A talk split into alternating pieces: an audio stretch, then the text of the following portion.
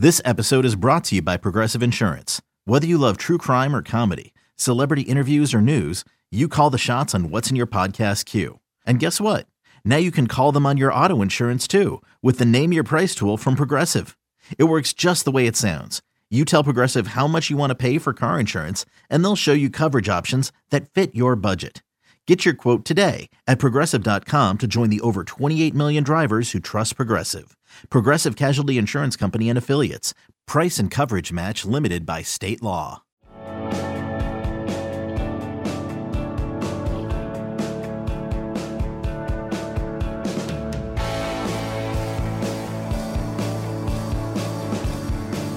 All right, welcome in. Late Kick is live. It is Sunday night. It is June twenty-first, the year of our Lord, two thousand twenty. Sometimes it's hard to put a show together. Who am I kidding? We've had a lot to talk about lately, but tonight, really easy to put the show together, and I'm going to tell you why it was so easy. Because you guys have submitted such great and well thought out questions that I was looking, and we were trying to do the Late Kick Extra podcast that I recorded Wednesday, and I said, as I was recording it and, and as I was talking through it, like, some of this stuff I just need to push ahead to the show. Didn't do it on the Thursday show. I said, I'm going to save this and wrap it around for the Sunday show because, to be honest, there were a couple of these questions that I answer them off the cuff on the podcast, but I thought afterwards, I kind of want to go more in depth on those. I may have gone one to two minutes, maybe want to go five minutes on some. So we're going to hit four of them in tonight's show that I think they're very broad-based. They're very expansive in their reach. I mean, this is going to impact you pretty much regardless of who you're a fan of, which conference you like watching most. So I've got a lot to get to tonight, and we're really happy to have you with us. Remember, subscribe to the two forty-seven Sports YouTube channel if you haven't already, and find us. Find that podcast, by the way. If you haven't already, a lot of you have. The Late Kick with Josh Pate. There used to be two of them out there. We had to, sometimes we get slapped on the wrist. We had to slap Apple on the wrist. And they finally got rid of the imposter show. And now there's just our show. So give us a five-star review. Write a review there. Include a question in that review. That's probably the most opportune way that you can get your question answered. But boy, we've got some to get to tonight. So I wanted to start it with this. Not everyone who watches this show is a Miami Hurricanes fan. In fact, if you don't love Miami and you're of any age, like if you're thirty years or older, chances are you probably hate them. It's either a love or a hate because Miami used to run college football, or at the very least, they were one of the apex predators, apex programs, shall we say, in college football. These days, not so much. But I get an email the other day from a guy who we will refer to as Elijah. Pretty notable guy. He had to go by an alias. So the alias is Elijah. And he's taking me back, and he's walking through what Miami used to be. And his entire premise is, as much as he loved the swagger, as much as he loved those thirty for thirty documentaries, let's say on E S P N, and as much as he loved all the tradition that was Miami football in the eighties, nineties, and even some portions of the early two thousands, he said, and I'm paraphrasing because it was pretty lengthy, but it was well thought out. He said, I think a lot of our tradition and our history poisons the well for the potential of the here and now and the future of Miami. He laid part of the blame at the feet of some fans, not all fans. He laid the blame at the feet of some former players, not all former players. Now, I know this to be true. Everything he said in that email, I have vocalized uh, to some degree over the past several years with Miami. I got several friends who are Miami fans. And the reason I know this is so contentious is because they don't agree on it. I'll talk to one of them, and they'll say, you know, there's a way you have to win at Miami. And there's a way that we do things. And when we're good, there's a way that Miami looks that's totally unique under the rest of the sport. And then others will say, and I'll probably agree with them more than the previous group, others will say, no, there's a way that you win in college football. And there's a way you can dress it up, but there's a way at its very core that you go about winning and being a successful program. We haven't been that. We're all worried about the sizzle, and we haven't been what we need to be at the core. So let me first, as we often do on this show, it's been effective. It's greatly cut down on the um, ill-timed comments in the comment section. Let me first say what I'm not saying with Miami.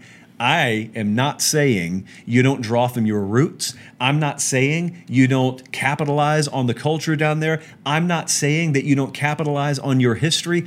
All that is part of the fabric of a program. They've got a fabric at Nebraska that's totally different than the fabric at Notre Dame, that's totally different than the fabric at Alabama, that's totally different, obviously, than the fabric at Miami. That's uniqueness. Everything's not supposed to look robotic. These aren't Lego houses. These are programs, and it's real history, real tradition, real championships you've won. You don't divorce yourself from that. So that's not what I'm saying, regardless of whether it sounds like it, when I'm about to tell you and take you the road down the one that I want to go down, which is kind of where Elijah took us in the email. Speaking of steak, since I kind of went down that road, here is Miami football right now to me. The group that just wants to bring it back the way it was done, and when they talk about the way it was done, they talk about all the flash. Here's what it's like to me. Imagine being at a steakhouse, really great steakhouse, and imagine saying, what are we eating tonight? You ask the chef, what are we eating tonight? What kind of steak are we having tonight? And he says, I got great news for you, man. I've got this seasoning that I have imported. I can't tell you where it's from, but boy, it is going to pop your taste buds like you have never had them pop before. And you get excited. That sounds great. And then you say, oh, that's wonderful. Like, what kind of steak are we having? And then he says, oh, I didn't even tell you about the marinade yet. The marinade, it is a recipe that's been passed down from generation to generation to generation in my family, and it is absolutely to die for. And you, I mean, you can't even contain it. Your mouth's watering, and you say, I cannot wait for this. What kind of steak are we having? And then he says, have I shown you this steak dust that I have over here? Even on top of all the seasoning, this steak dust is going to put the finishing touches on it, and it is going to be like nothing you've ever experienced. And you're you got fork in one hand, and you got knife in the other hand, and you're just banging them on the table, and you got your you got your bib, and you're saying, what kind of steak are we going to put all this on? And then the chef says, well, I don't really have any steak. I just I thought this would be good enough. That's Miami. When you guys are talking about all this stuff from the past, that's Miami. I don't ever hear people, when they're talking about what Miami needs to be back, I want you to think about what people say. Not all. Remember what I didn't say. What I am saying is a lot of people, unfortunately, the ones that get the microphone placed in front of their face, you know, like when, when Penn State, if they're in contention, we're asking, oh, does Penn State have what it takes to make the college football playoff? Um, if Auburn were in the running this year, it's, is that Auburn offensive line going to hold up? Is that quarterback situation with Chad Morris at offensive coordinator, is everything coalescing? Are the Tigers a real contender for the S E C championship? We'd say the same thing about U S C. But with Miami, you mark my words, as soon as they win a game that they're a five-point underdog in, and they win that thing outright, headlines, wall-to-wall the next morning. Is the swagger back at Miami? Is the winning culture back? Is the formula or the ingredients to win back? Is the steak back? Forget about all the seasoning. Forget about the marinade. It's about the steak. Is it back? You need a stacked front seven. You need a load up on talent. You need a lot of speed at defensive back. You got to get a franchise quarterback in there. You got to get a really, really good wall-to-wall offensive line there. Build out from there. Get that skill talent. You don't have to go get them. Just keep them home. These are the things you have to do, along with having an elite head coach and an elite coaching staff to win at Miami. No one ever asks that. My Miami Hurricane fans ask it amongst themselves, but even some of you. When I'm talking to you, I talk to a lot of Miami fans. I got some Miami friends that I grew up with. Half the time, even from them, it's, we just got to get that swagger back. No, no. You can have a lot of swagger and go four and eight. And by the way, I don't know if you've noticed this, that wouldn't exactly make you unique these days. There was a way Miami used to carry themselves that was unique unto the sport. It was just a different time for a million reasons. I mean, do you watch Clemson and Ohio State? Did you watch that semifinal game? Did you watch those athletes? Did you see the way they carried themselves? Do you watch Alabama? Hey, I'm pointing out programs, by the way, who come into South Florida to get all your talent anyway. So those are the players you'd be playing with. How about worrying about getting the players? That's it, players. It's not the seasoning. It's not the marinade. You got to have the steak. And until Miami has the steak, I don't really care about all that other stuff. So if that's what they're focused on, I agree wholeheartedly with Elijah in his email. We're worried about the wrong things with Miami. And the longer they're worried about it, the longer it's going to take to come, quote unquote, back. Back is what I'd love. I want the same thing you guys do. Believe me, it's not fun watching one program, unless you're a fan of that program. It's not fun watching one program run circles around everyone, and that is the A C C right now.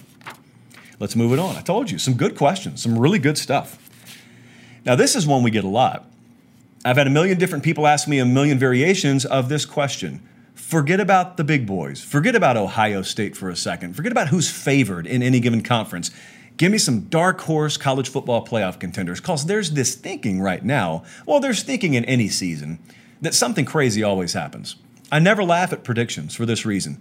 I may think some are outlandish, but I don't ever laugh at predictions. Here's why. There's no football season you could find me in recent history where you look in December and all the outcomes that you got were pretty much spot-on matches to what everyone was predicting in July.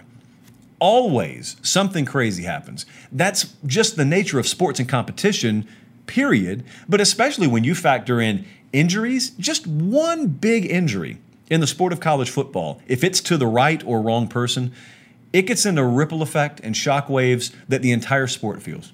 That in week one, that could happen and completely turn upside down every prediction that you have. So I don't ever laugh at predictions, but I think it's pretty widely held that Alabama is a legit contender this year. Uh, Georgia is, Florida is, Clemson in the A C C and, and T B D elsewhere in that conference, Ohio State, Oregon in the Pac twelve, like Oklahoma. These are programs, a variation of those everyone's going to have in their playoff prediction field. But we're talking dark horses here. And I want to add one more caveat before we go down a list of just some teams that I want to tell you to keep an eye on and why I'm keeping an eye on them. Outside of everything else that's crazy that happens in any given year, keep in mind, if we have a college football season this fall, however long it is, whenever it starts, however many people are in the stands for it, uh, the worry and concern about infectious disease is not going away. So here's what could happen. You could just not have a season. You could have a version of a season, or you could have a complete season. But even in the best of best cases with complete season, it's not like you're going to just turn off the concern about disease. And what I mean by that is, look past injury. What if a program, what if one of these major programs gets hit and you wake up Tuesday morning, front page, two forty-seven sports dot com, fill in the blank university, ten starters test positive. What do we do with our predictions? So keep all that in mind and, and remember that twenty twenty could be the most volatile season in the history, recent history of this sport, at least since two thousand seven, for a number of reasons that didn't exist in two thousand seven. I'm going to throw North Carolina at you. I've gone over this on the Late Kick Extra podcast. I went over it on Late Kick Live a couple of weeks, I think it was, Colin, a couple of weeks ago. And here's my thinking here. My thinking here is this is not the favorite in the A C C. This is a team that's good enough to contend, though. And because of their out-of-conference schedule, at Central Florida to open the season, that's a top twenty caliber opponent, and versus Auburn in Atlanta in week two. That's another top twenty caliber opponent. If North Carolina happens to get one or two of their conference opponents to rise just a little bit above expectation to where they're playing at a top twenty level, and you get three or four top twenty caliber wins on your resume, there's a chance that they could even go to the A C C title game and lose close. They lose close to Clemson, and the Tigers are like a one seed or a two seed. If all else is topsy-turvy, and it's not just a shoe-in, one, two, three, four. This could be one of those programs. Crazy though it may sound, because they're from what is perceived to be the weakest conference in America in Power Five right now. It's crazy though it may sound, because of how they've beefed up their out-of-conference schedule, if some craziness happens elsewhere and they don't lose a regular season game and their only loss is to a bona fide national championship contending playoff team, and they've got one loss there, who knows? Who knows how good their resume may look at the end of the year? Another one that I've thrown at you that I think is the most likely non-conference champion to make the playoff, I've told you this before, is Penn State. Penn State's in a very similar situation. Some people view it as a disadvantage that they have to play in the same division as Ohio State. I don't view it as that. Twofold here. Number one, they've been competitive with Ohio State. Number two, they get them at home this year. Number three, they don't play him in the second to last week or last week of the season. They get him, I think, in week eight. So what I'm saying there is, even if they lose to him, it's probably not a blowout. It's competitive. It's at home. And you've got time after that loss to make up ground again. And they've got a good enough strength of schedule. They play teams like Michigan. They they go, I think, to Michigan. They go, I think, to Nebraska. So they go to Virginia Tech in the out-of-conference. They've got enough juice on their schedule to where they can afford a loss and be sitting there. Now, of course, this team could win the Big Ten. That's not out of the realm of possibility. It's not like they'd be a four-touchdown underdog to Ohio State or anything. They will be a home underdog, but it'll be a competitive game if they are sitting there with one loss. And let's say their one loss happens to be to a playoff team in Ohio State. again, if you have some craziness that happens elsewhere, that's a dark horse team. Notre Dame is a dark horse team. Now, I had their schedule because I hadn't memorized it off the top of my head. When I came in the studio today, Colin said, is that old man, is that Ian Book? Is he still the quarterback there? Yeah, he's still quarterback there. Um, I'm looking at their schedule, though, and they got Navy. They had to move that one stateside, but they got Navy and Arkansas, Western Michigan. I mean, there is no conference schedule, obviously, here. But the first time they play a team that will be ranked is Wisconsin, in all likelihood, is Wisconsin, and that is October third. After that, I mean, they got Stanford at home. They go to Pitt. They got Duke. And then they've got the big game against Clemson. After that, their most competitive game is at U S C to end the season. They don't have a conference championship game. So again, kind of the same situation that we may see with a team like North Carolina. Let's say Notre Dame's only loss is close to Clemson, just like Penn State only loss is close to Ohio State. And this time it's because they don't play in a conference. This team doesn't play for a conference championship or win one, but yet they're sitting there, and if some craziness has happened elsewhere, this is a team. You got that logo there. You got the cachet. Haven't been there in a while. Could be in that bubble range, and crazier things have happened. And the last one, this is probably one that is not quite the caliber of team that, you know, you would classify as, oh, that's a playoff contender. That's a playoff caliber roster. Now they're getting closer. Texas A and M is another team I want to throw at you. Texas A and M is not a team that I'm going to, in all likelihood, predict to go to the college football playoff. But I want you to remember something.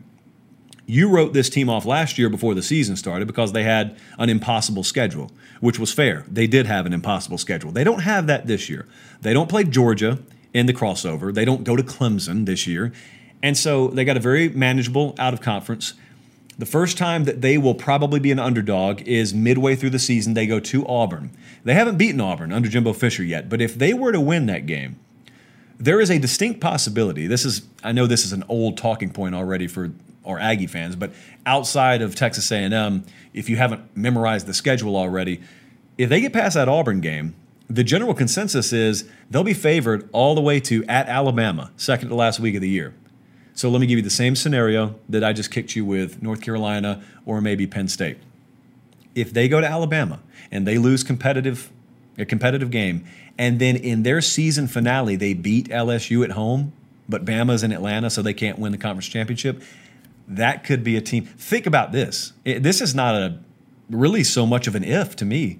If Texas A and M were to have a close loss to a playoff conference champion Alabama, and they've beaten Auburn on the road, and they've beaten L S U at home, yeah, um, I think that the chances may be even more likely than not, even considering what could happen elsewhere, that they'd be in the playoff. Those are just some teams to think about, Jake. That's who answered the question, by the way, Jake, in the uh, email inbox.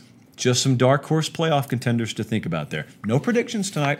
No predictions yet. That's what uh, God made July and August for, but just something to think about. All right, so Stacy had hit me with this, and normally people ask when they're talking about Nick Saban, Alabama, they just want to know, when is Saban going to retire? Stacy didn't come at it from that angle. Stacy said, I'm just going to assume he'll be gone five years from now. She said, where is Alabama in five years? Sometimes you guys ask this question. So I wanted to go maybe a little different track. I'll give you a couple of coaching names, but I've given you those names before. But there is an adage, uh, it's pretty widely held, that no one wants to follow a legend. That's going to be the question that's thrown around. Like when Nick Saban finally retires, which I still don't think is in the very near future, but when he finally does, it'll be, ooh, who's going to want to take that job? You know, no one wants to be the guy to follow a legend. That's not entirely true. Most people don't want to be the guy to follow a legend. But I would ask you, is the right person for that Alabama job in the most camp or in the few camp? Table that thought for a second. I want to take you to Columbus, Ohio. Think about the head coach at Ohio State, Urban Meyer. No, no, no, it's not Urban Meyer anymore. That's right, he's gone. One of the biggest legends in his own right in the history of college football. He's gone. What do you think Ryan Day's attitude was when the powers that be in Columbus came to him and said, Ryan, we know you don't have any head coaching experience, and we know Urban Meyer's a legend, but we want you to take over for him. Do you think Ryan Day, everything you know about him, everything you've seen, the way he carries himself, the way his program reflects him and carries itself, Do you think that guy had a moment's hesitation? Do you think he sat there and crossed his arms and said, well, I don't, you know, it's a nice opportunity, don't get me wrong, but I don't know if I want to follow a legend? He probably would have crawled over broken glass. He probably would have fought wild animals to get that job. Guys like Ryan Day do not care about the perceived challenge that awaits them. They embrace it, which is what I want to go back to. Who takes over for Nick Saban? I don't know. I've always been partial to the idea that Mario Cristobal is going to be in a prime position. Jeremy Pruitt, for all we know, may be in a prime position. I don't ever go down the Dabo Swinney road. Like, I just don't. It could happen. I, that's not at the forefront of my thinking. But whoever it is, just forget about forget about your prediction. Whoever it is, the Ryan Day attitude is by default the attitude that the guy who takes the job at Alabama will have to have. There are two fears that a lot of people have. I've talked to people who have been involved in coaching searches before, and there is a fear of inadequacy, and there's fear of failure. I mean, that's very common.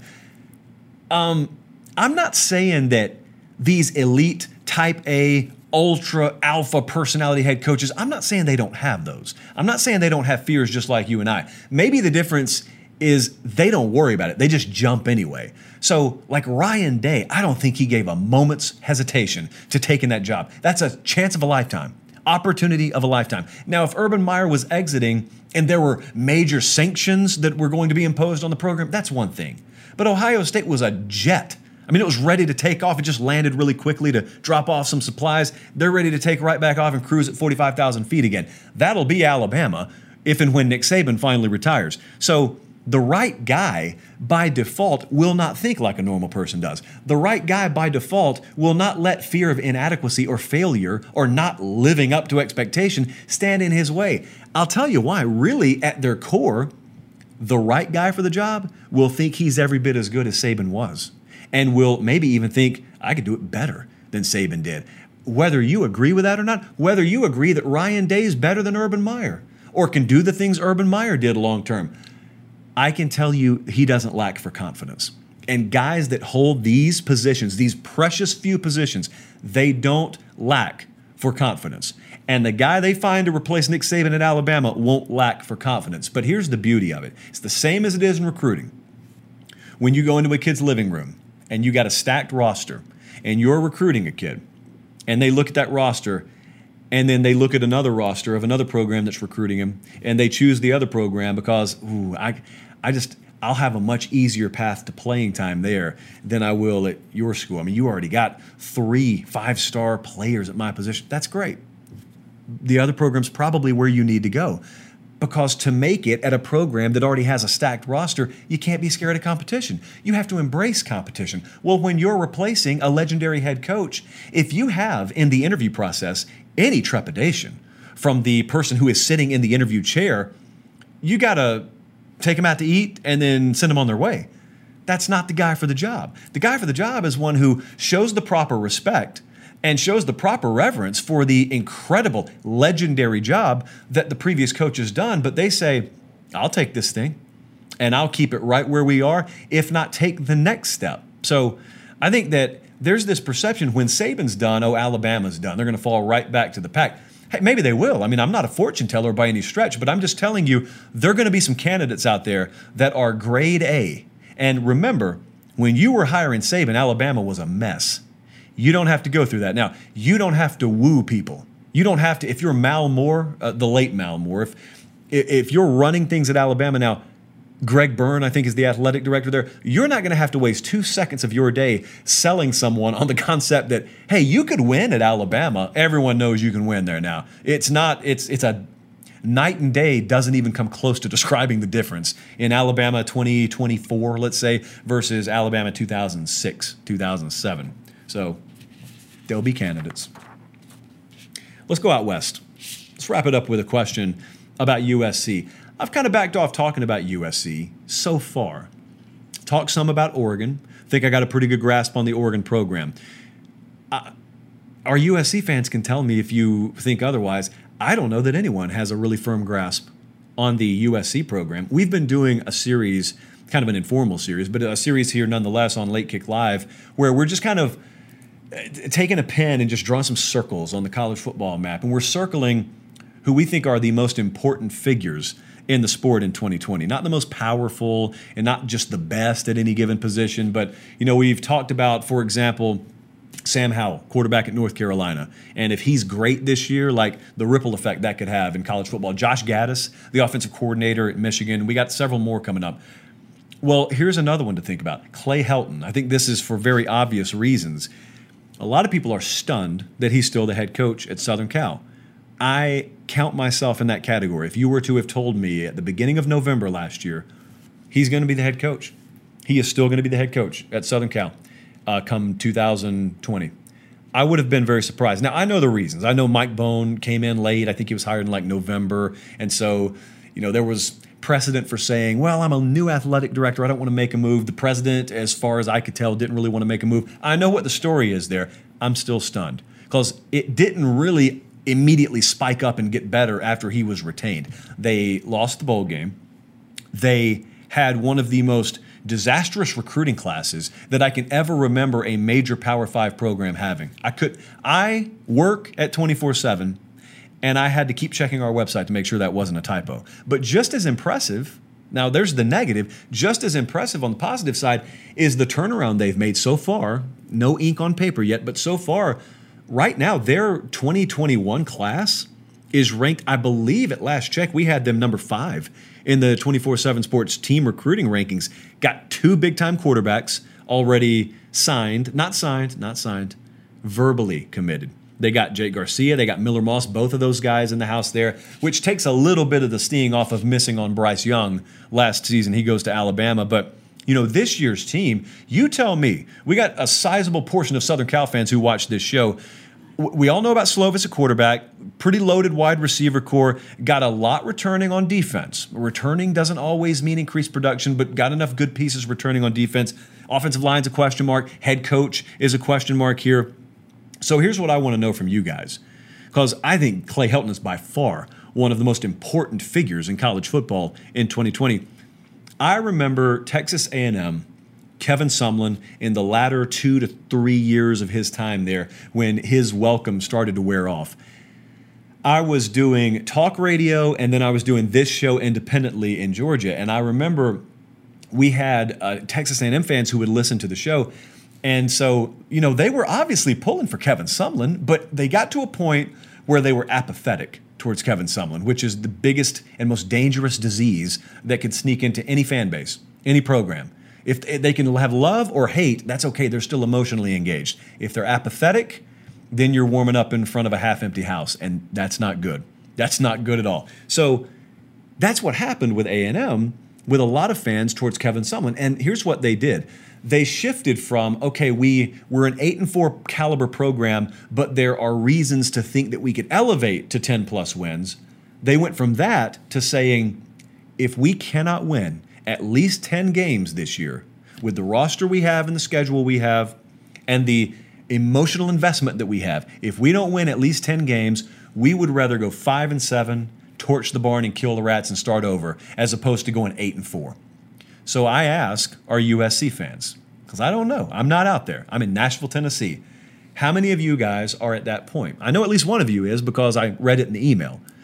The email stated, because I corresponded with uh, the emailer, and I said, well, you want to win the Pac twelve this year, obviously. And I think the prediction was a best-case scenario, like eleven and one, we're going to win the Pac twelve. I said, if I were to give you two options, eight and four or five and seven, what would you take this year? They took five and seven. And their reason's pretty clear. If we can't go at least ten and two, eleven and one, then I would rather have such a disastrous result that it leaves no doubt, it leaves no wiggle room. No one can justifiably look at a five and seven result at U S C and say, ah, we're going to keep things in place one more year. Or can they? Because now we have something pop up that we did not expect. No one could have seen this coming. I know the sentiment was, all right, well, we got Mike Bone in here, and he is fresh, he's new to the block, but eventually, you know, give it one more year, Helton will be gone. That's what most people thought. That's what most people still think. Then this thing called covid nineteen pops up. and there's a threat of a loss of football revenue. Some programs are immune to this. Some programs have deep enough pockets on enough donors who are willing to hold their nose and write a big buyout check that it doesn't matter. Don't know what the situation is at Southern Cal, but I know that it is the general consensus in the industry that the whole hot seat narrative, I talked about this on the show a couple of nights ago, the whole hot seat narrative for the twenty twenty season, I don't think there's going to be much of one, because it's really, really hard to explain to a fan base that didn't even get to attend games, and it's really hard to explain when you're looking at your football revenues that are slashed that we're still going to pay ten million dollars, twenty million dollars, thirty million dollars to buy out a staff and to hire a new staff. That's going to be a tough sell unless you got folks willing to pony up the dough. Hopefully for U S C and hopefully for Clay Helton, we don't have to worry about that. Hey, you could still argue they got the best roster out there. You could still argue that. Think about that. Amidst all the chaos, you could still argue that. So really good questions there. I, I do one of these shows every now and then. I just say, hey, whatever I think, we can push it down the road a little bit. So this was good stuff here tonight. Remember, subscribe if you haven't already to this YouTube channel, or if you're listening on the podcast, subscribe to the podcast. Give us that five-star review. We really appreciate it. Um, also, we will be back here Thursday night. Remember, it's Sunday night, Thursday night, or Thursday night, Sunday night, depending on when you're listening. It is eight Eastern, seven Central, and it is your show. I do nothing but look at what you're talking about, and then we give you the show that you want. And I say that on purpose to wrap it up here, because sometimes I'll look in the comment section, and I'll see one of you inevitably say, oh, this dude talks S E C too much. Why is he talking so much Ohio State? Why, when he talks Big twelve, why is it only O U or Texas? That's what you ask about. That's what you talk about. If you wanted to talk Nebraska, give me a question about Nebraska. It'll either be on this show or it'll be in the Late Kick Extra podcast. We take all comers. We don't care. I'll talk North Dakota State if you want me to talk North Dakota State. So it is your show. If you don't like it, don't complain about it. Change it. It's your show. You literally write this show. I just deliver it to you. So we really appreciate you watching. Have a great start to the week. We'll see you right back here, same time Thursday night. Until then, I'm Josh Pate for Director Colin, for Aaron, for Tani. We'll see you later. God bless.